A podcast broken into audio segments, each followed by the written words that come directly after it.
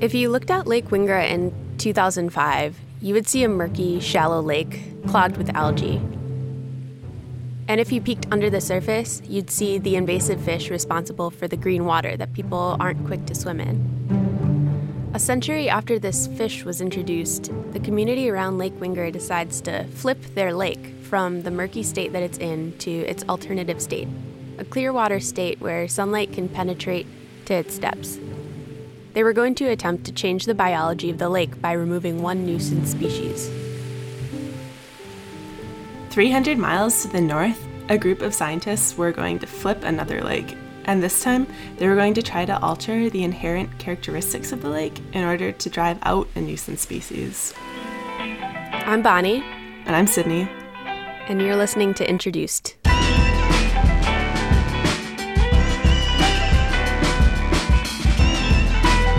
And today, Tim Campbell, the aquatic invasive species specialist with um, Wisconsin Sea Grant, is joining us too. Hey, Tim. Hi, how's it going? Good. Thanks for being here. So, Tim and Sydney, you've worked in Madison. How would you describe Lake Wingra? Well, Madison has three lakes, and Lake Wingra is the smallest of those three lakes. It borders the Arboretum. A lot of people have hiked by it, so it's a pretty popular lake. It's a great place to kind of take your family out and enjoy the water without you know a lot of boats zipping by. Yeah. Yeah, I'd say it's um it's pretty small and shallow and weedy, like especially compared to the other Madison lakes. Um, there's a dam on one side that feeds into Wingra Creek and then ultimately out into Monona. And in the spring, you can see all the muskie coming and trying to jump over the dam. And that's really exciting. And a lot of people come out and watch for muskie like I personally have never looked at it and thought like this is a lake I really want to go swimming in. but some of my friends were running past and tried to swim across it. And they said that it was kind of a scary experience. Like they could feel so much weediness just grabbing at their legs as they were going across. And my friend said it felt almost like she was going to get pulled under by oh, no. how weedy it is. Yeah, I, I haven't seen many people swimming in it. I mostly see people like paddle boating in it. Need to try that sometime. But I don't think a lot of these people know about this plan of flipping the lake back in the early 2000s. What do you mean by flipping a lake? Yeah, so a lake can have two alternative states. And I love these metaphors that lake scientists use. Like, you often hear them saying pea soup. So, one state of the lake is like pea soup state. So it's murky and it's algae and it's green. And the murkiness is usually caused by an abundance of common carp or sometimes other bottom dwelling fish that stir up the sediment on the bottom. And the other state is the salad bowl state. And that means it has clear water and a lot of aquatic plants. And there's sort of a recipe that you can follow to flip a lake from murky to clear. So you have to start with a lake that's pretty shallow. And this lake should have a moderate amount of nutrients. So, not too many nutrients, like if it's in an area with a ton of agricultural runoff, or too little nutrients, like if it's in a cold Northwoods forest. Does that make sense? Yeah. So, next, you remove all the common carp. And common carp, they stir up the sediment and they muddy clear water because they can lay a lot more eggs. They can eat basically anything and they are able to live in polluted water. Once you take out the carp, even if you don't get them all, it gives the other fish a chance to rebound. And it gives the lake a chance to clear out and gets the plants to grow like in a salad bowl. So, would this recipe work for Lake Wingra? You might remember Dick Lathrop, who told us about Otis and his crayfish in the first episode. In the early 2000s, Dick was 23 years into his career as a lake scientist at the Department of Natural Resources, and he was attending Friends of Lake Wingra meetings, mostly because he's done research on Lake Wingra before. He also thought that he could help them clear up the lake, which is something that they've been trying to do for a while the Friends of Lake Wingra were having their annual meetings, and I was going to them, and they were talking about all the watershed work they wanted to do to clean up their lake, uh, the rain gardens, and all these things are great.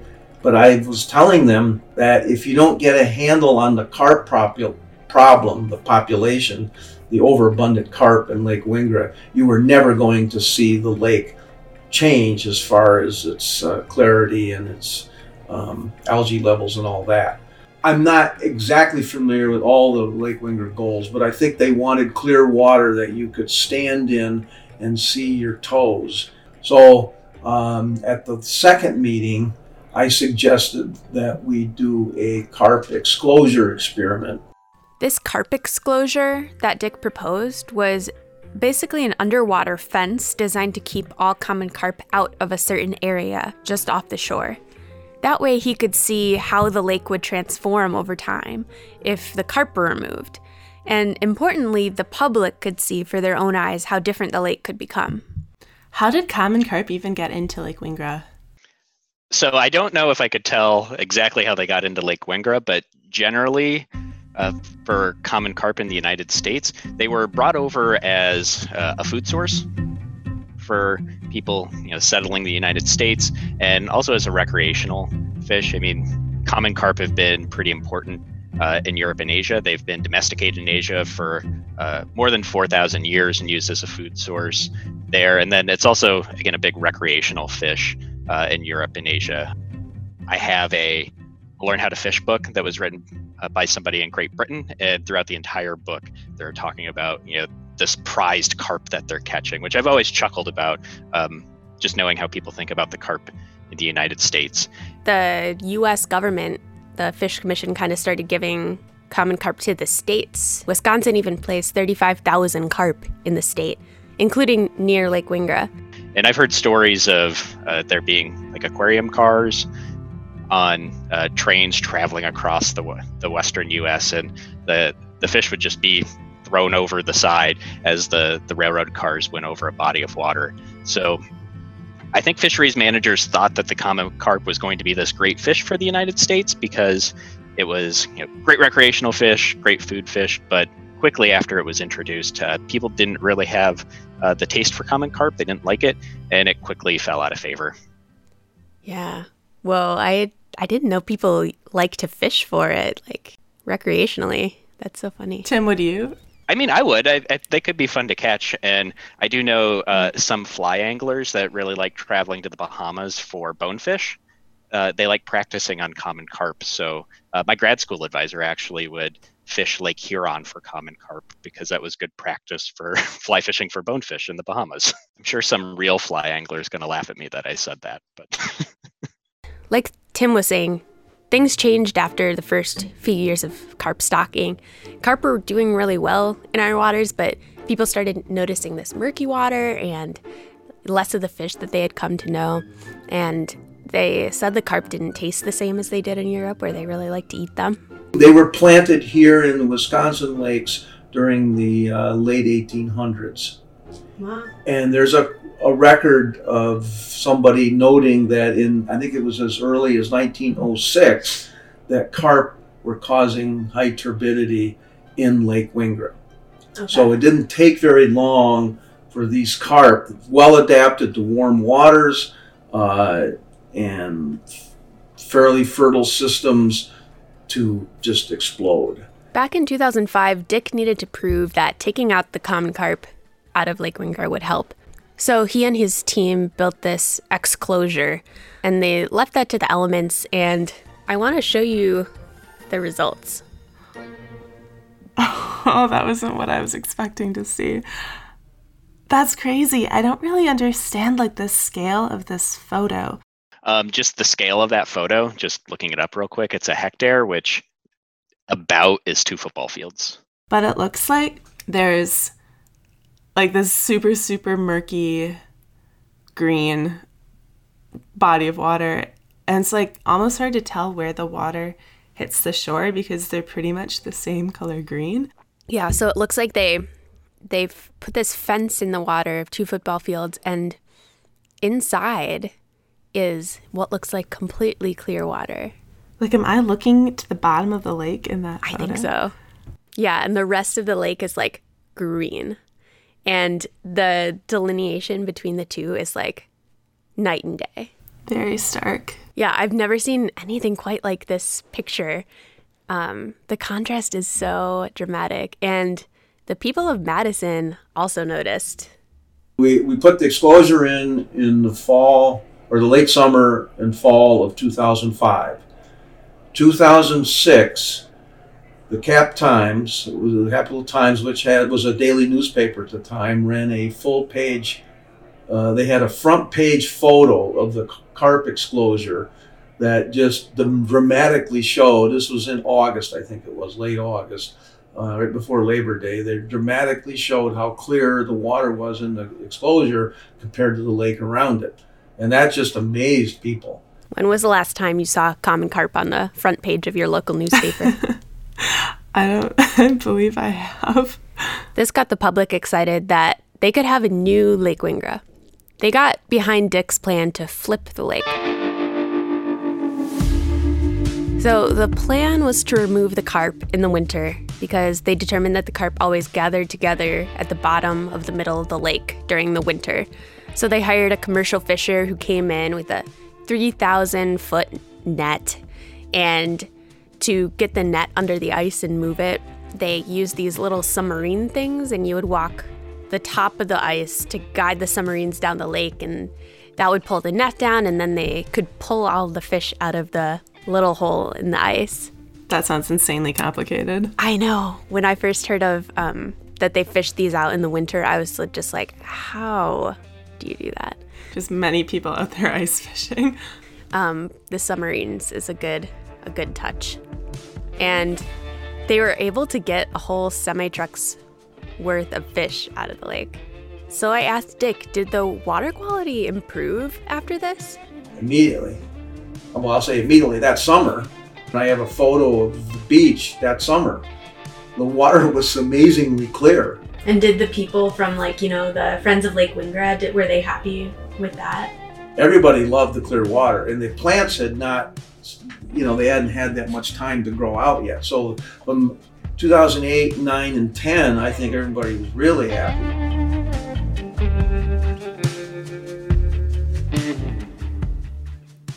With the carp population drastically reduced, the sediment wasn't being stirred up as much, so it settled, and the lake basically turned from pea soup to a salad bowl over the course of one summer. That seems like a simple solution. well, it wasn't actually that simple. There's more to that story, but first I want to hear about Crystal Lake.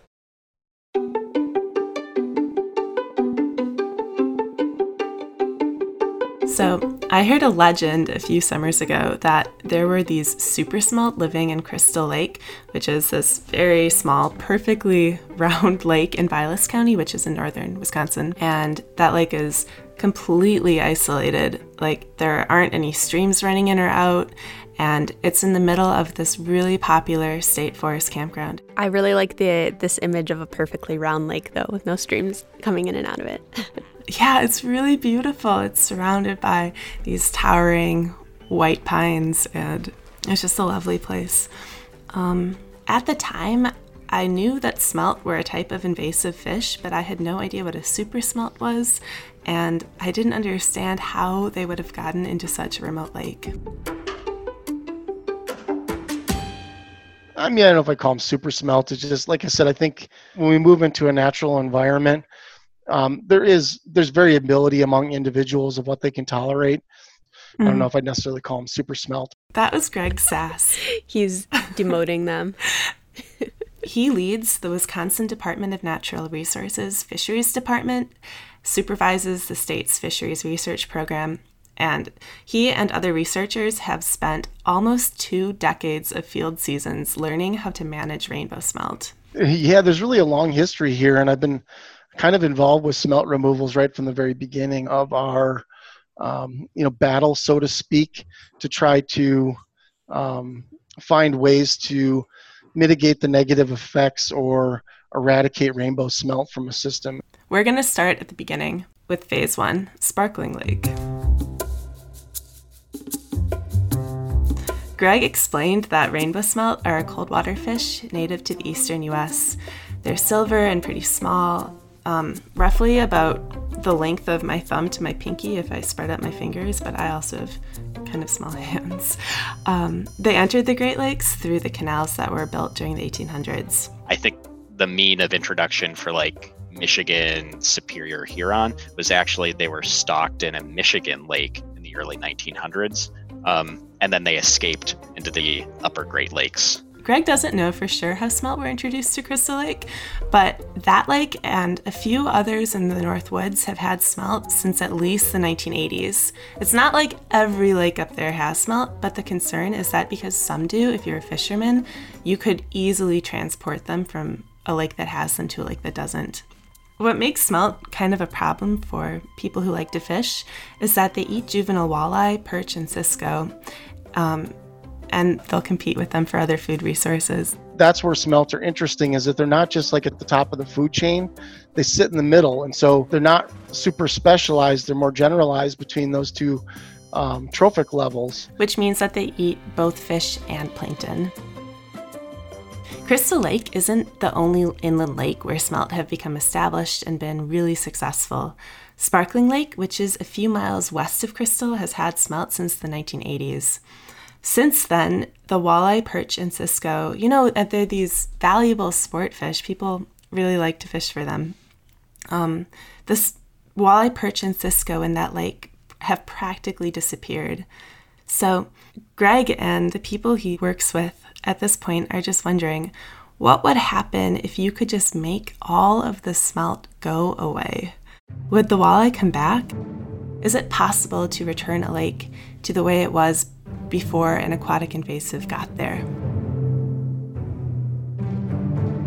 So it's 2001, and Greg, who is a postdoc at UW Madison at this point, wanted to know what would happen if they took all of the smelt out. The goal? To extirpate. Which meant that they would start netting as many smelt from Sparkling Lake as possible the second the ice came off the water, which is normally when smelt start to spawn. Then they would double down on the remaining smelt by bolstering walleye populations through stocking and fishing regulation. In the first year of that project, Greg and his team netted 10,000 pounds of smelt out of a lake that's smaller than this average size of a Wisconsin farm. That seems like a crazy amount of fish to come out of this little lake. I know. I mean, I guess it's not little, but wow. We did a good job of knocking the smelt down. But as the years went on, they never saw the walleye numbers that they were hoping for. Um, towards the end of it, we were finding that as we knocked those adults down, they just produced more eggs and they really fought back against us in a big way um, and kind of replenished themselves. And so what we were finding is that we couldn't get in there quick enough with nets because they were either spawning underneath the ice or spawning before we could actually get the nets in the water. By taking out all of the smelt that spawned after the ice melted, they may have unintentionally created a smelt population that spawned before the ice came off, which made their smelt removal project so much harder. Towards the last years of me leading that project in 2005 and 2006, I was out there with ice chisels in any way possible, basically breaking up the ice, trying to get nets in. I feel like this is a really interesting example of how quickly selection, right, can work in this. Because if right. you, know, you have this kind of curve of when when smelt spawn in Sparkling Lake, you know, there was probably this small percentage of them uh, on like early end of the curve that are like, you know what, we think it's worth expending all these extra this extra energy and uh, maybe reduce success then we can maybe escape predators, right? right. They were able to bring the smelt population down, but the smelt never actually went away. They were really resilient. Um, their behavior changed to an extent, and you know we never achieved eradication. I can't decide if it makes me feel like humans are really small or really, really powerful because we can influence like an animal population really quickly, but also yeah, like you got duped by the smelt. yeah, I I don't know if I've figured out a great way to communicate it, but I always just like to try to impress on people um, how resilient nature is and things find a way. I, I think there's examples just how a lot of things that happen are really random.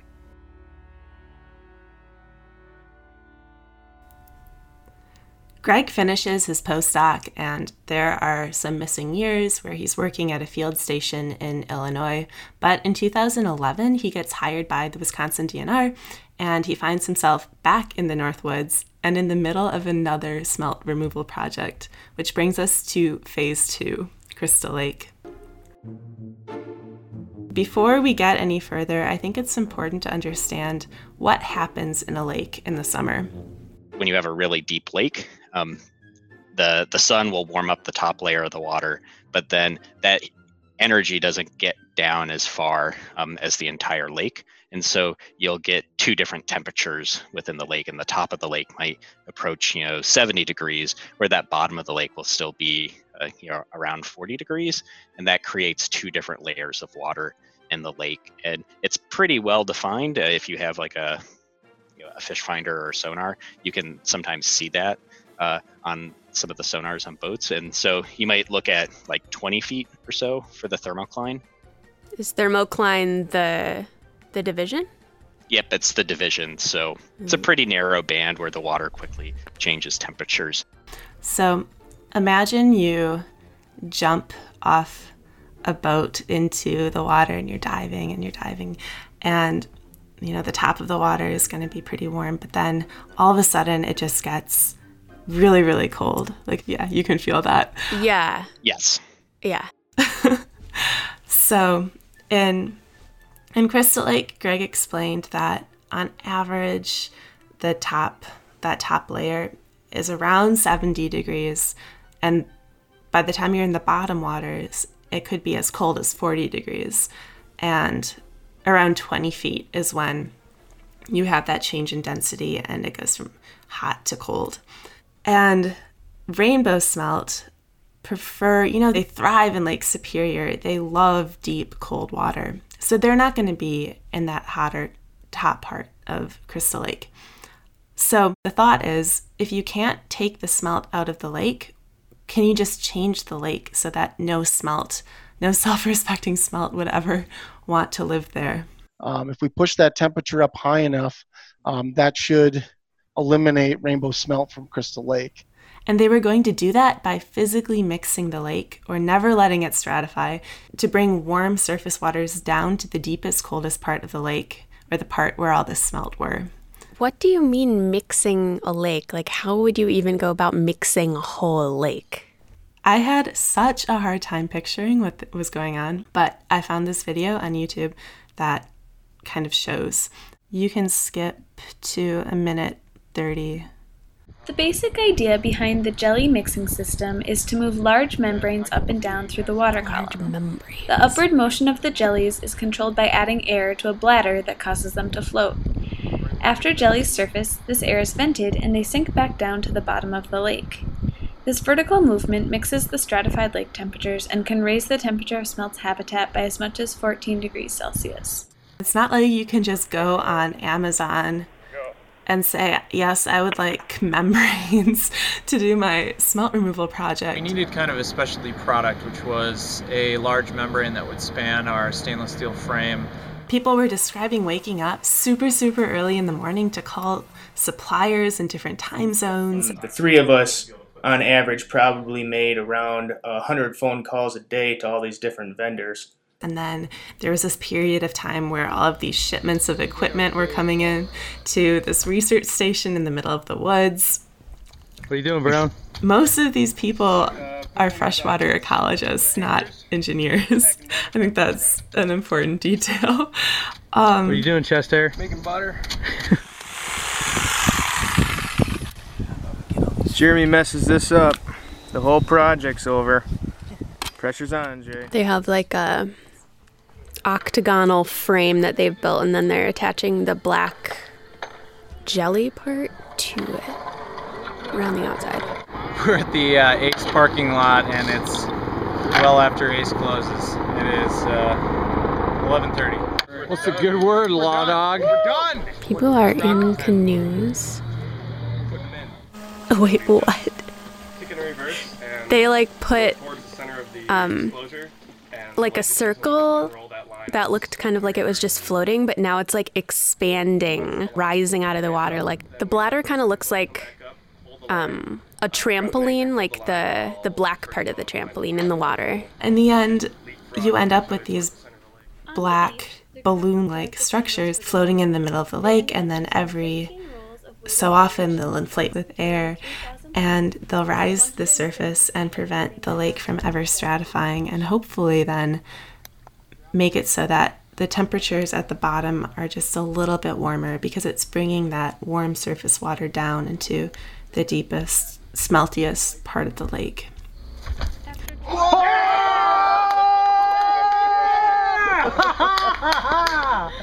Browner! Oh, oh dude, that is oh. so different. It is. Oh, oh. What's up, guys? What are you about to do? We're gonna raise a jelly. Whoa, I'm glad they documented this whole thing with with a video. Someone took a photo from the shore of one of the gigantic black balloons rising to the surface, and it looked like the Loch Ness Monster. I can see that. Only in the middle of this public campground in northern Wisconsin. Um, now, I will say the mixing did a really good job at dropping numbers down. So it decreased the number of rainbow smelt greatly, but it did not eliminate them from the system. Wait, so the smelt survived? What it looked like was that the smelt that could withstand the higher temperatures, or at least could figure out how to change their behavior enough to adapt, those were the smelt that survived that summer. And those were the super smelt. Oh my gosh. So after all of that work, there is still smelt in the lake. It seems like they came so close to eradication, but they never achieved it. Did they eradicate all the carp in Wingra? Or was that even like the goal? I don't think it was necessarily the goal, but I'll tell you what happened.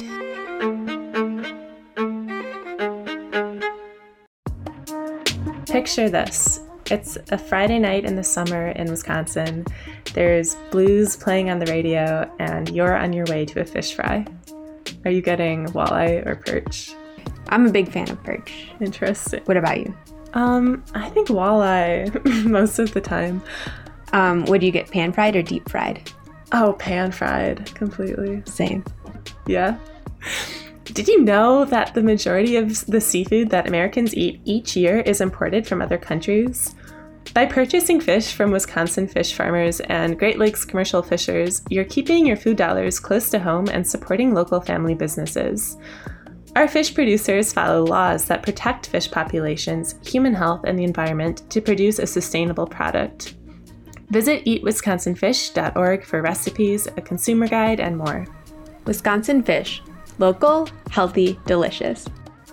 Bonnie, I just learned that there's this really beautiful state natural area on Lake Michigan that's just a few miles away from my house, which was so surprising to me because I live in a really urban area and I feel like I found all of the parks around me. But this one's called Fairy Chasm, and there's like a stream that cuts a hundred foot gorge out and drains down into the lake. And apparently, it's like in like its own little microclimate zone and all of these trees that you wouldn't expect to see unless you're like 100 miles north of here are all growing in this ravine that's so close to me Whoa, that sounds amazing. Where did you see that? I was browsing coastal state natural areas in Wisconsin through the Wisconsin Coastal Guide, which is this online map that contains all types of information about Wisconsin's fresh coast from where to find coastal state natural areas like this one to the best beaches, to where to see lighthouses or dive for shipwrecks or public boat launches. It's a really great tool for locals and visitors, and you can explore the Wisconsin Coast Guide for yourself on the Sea Grant website by visiting wisconsincoastalguide.org. So, back at Lake Wingra, about half of the carp have been removed, and that summer it was miraculously clear. 2008, 9, and 10, I think everybody was really happy. Then the plants started to get out a little more in 11, and by 2012, aquatic plants were pretty dense, and it was Yeah. mostly milfoil. Without all the carp clouding up the lake, the plants at the bottom of the lake could finally get sunlight. So the lake being shallow, aquatic plants just, you know, took over. Yeah, which aquatic plants were the ones? Well, okay, there's there are many, many native plant species in this lake because it's never had any management. It's never had any chemicals, any herbicides to put in. Eurasian water milfoil, the exotic, invaded Lake Wingra Uh, it actually, it was first, I think, shown up in the in the Madison Lakes uh, in the early '60s. I, I think that's when it was finally documented that it came here. I re- I really would have liked that to be a different plant than Eurasian water milfoil. So a lot of times, the native aquatic plants they'll reproduce with seeds or rhizomes, which are kind of like roots that can sprout new plants. But Eurasian water milfoil reproduces in a different way, doesn't it?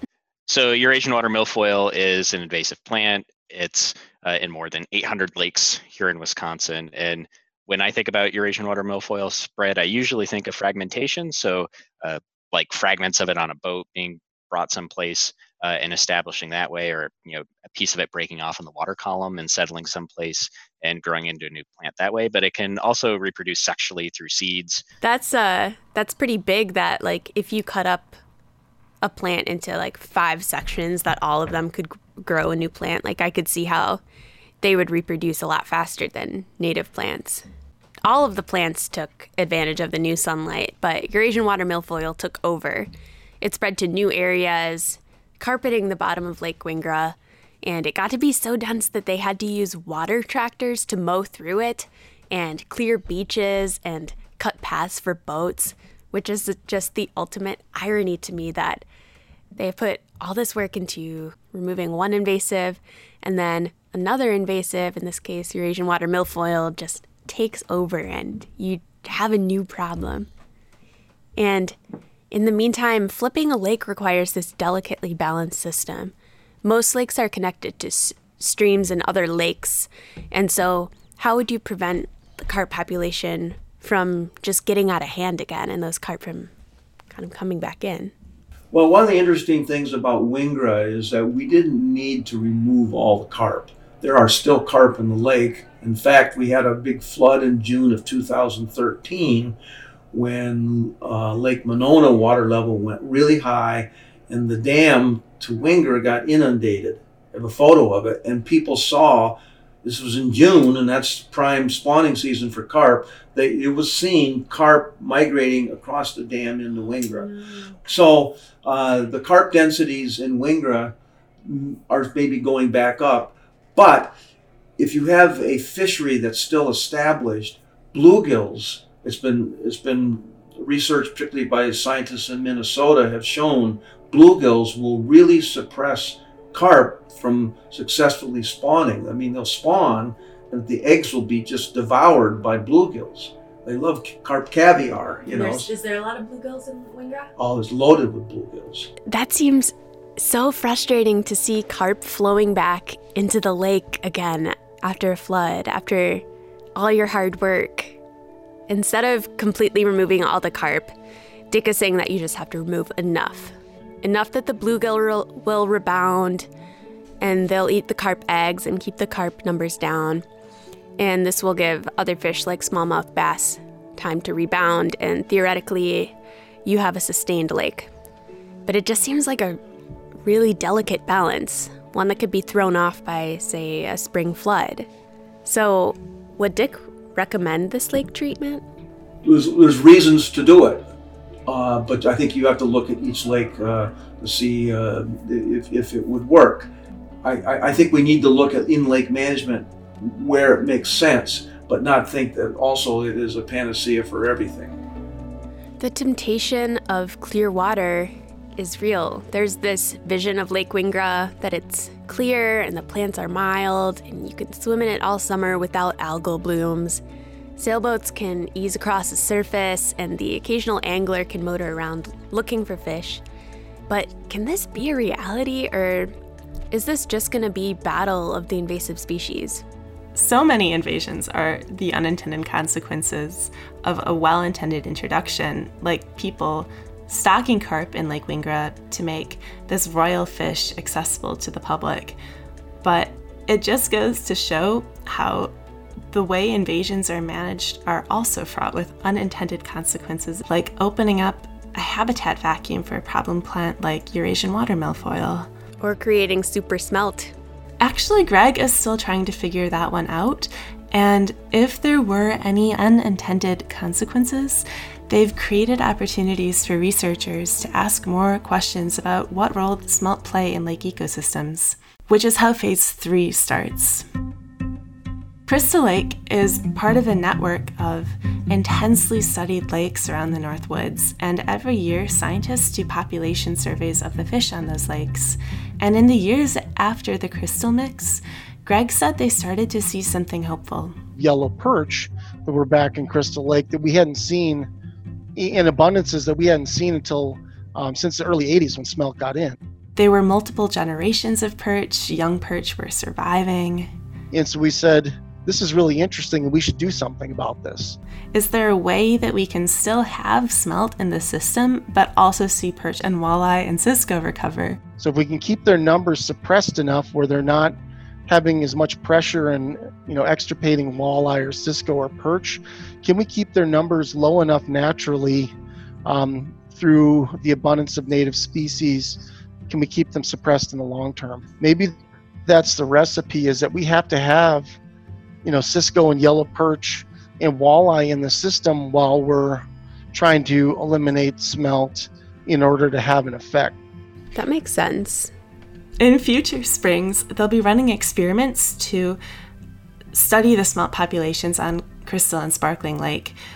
By conducting some spring removals, um, they're trying to lower the smelt population but not eradicate it this time, and hopefully make room for walleye, yellow perch, and Cisco to rebound. But he went to such enormous lengths to get the smelt completely out of those lakes. I asked Greg how his perspective on eradication as an end all be all solution to smelt management has changed over the years. He's been involved in so many attempts to completely remove smelt from a system. I would say, as a graduate student and still now, I'm a very optimistic person. Mm-hmm. that where there's a will, there's a way, and we can get this done. Um, you know, through hard work and in some good theory in our efforts. And I think that's how I would have definitely felt during the sparkling smelt removal and maybe early on with this.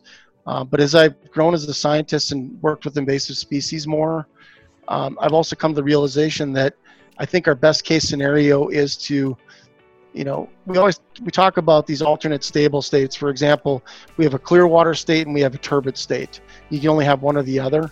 I think there's states that exist in between those that can also be stable.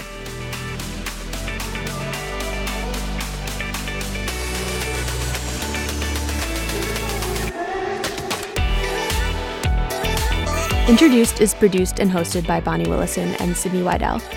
Please subscribe, rate, and review, and share this podcast with a friend.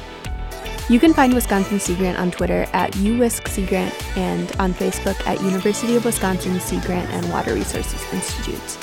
We'd love to hear from you. Send in your questions and comments to bonnie at aqua.wisc.edu. You can listen to our show on Spotify, Apple Podcasts, and Google Play. Thanks for tuning in.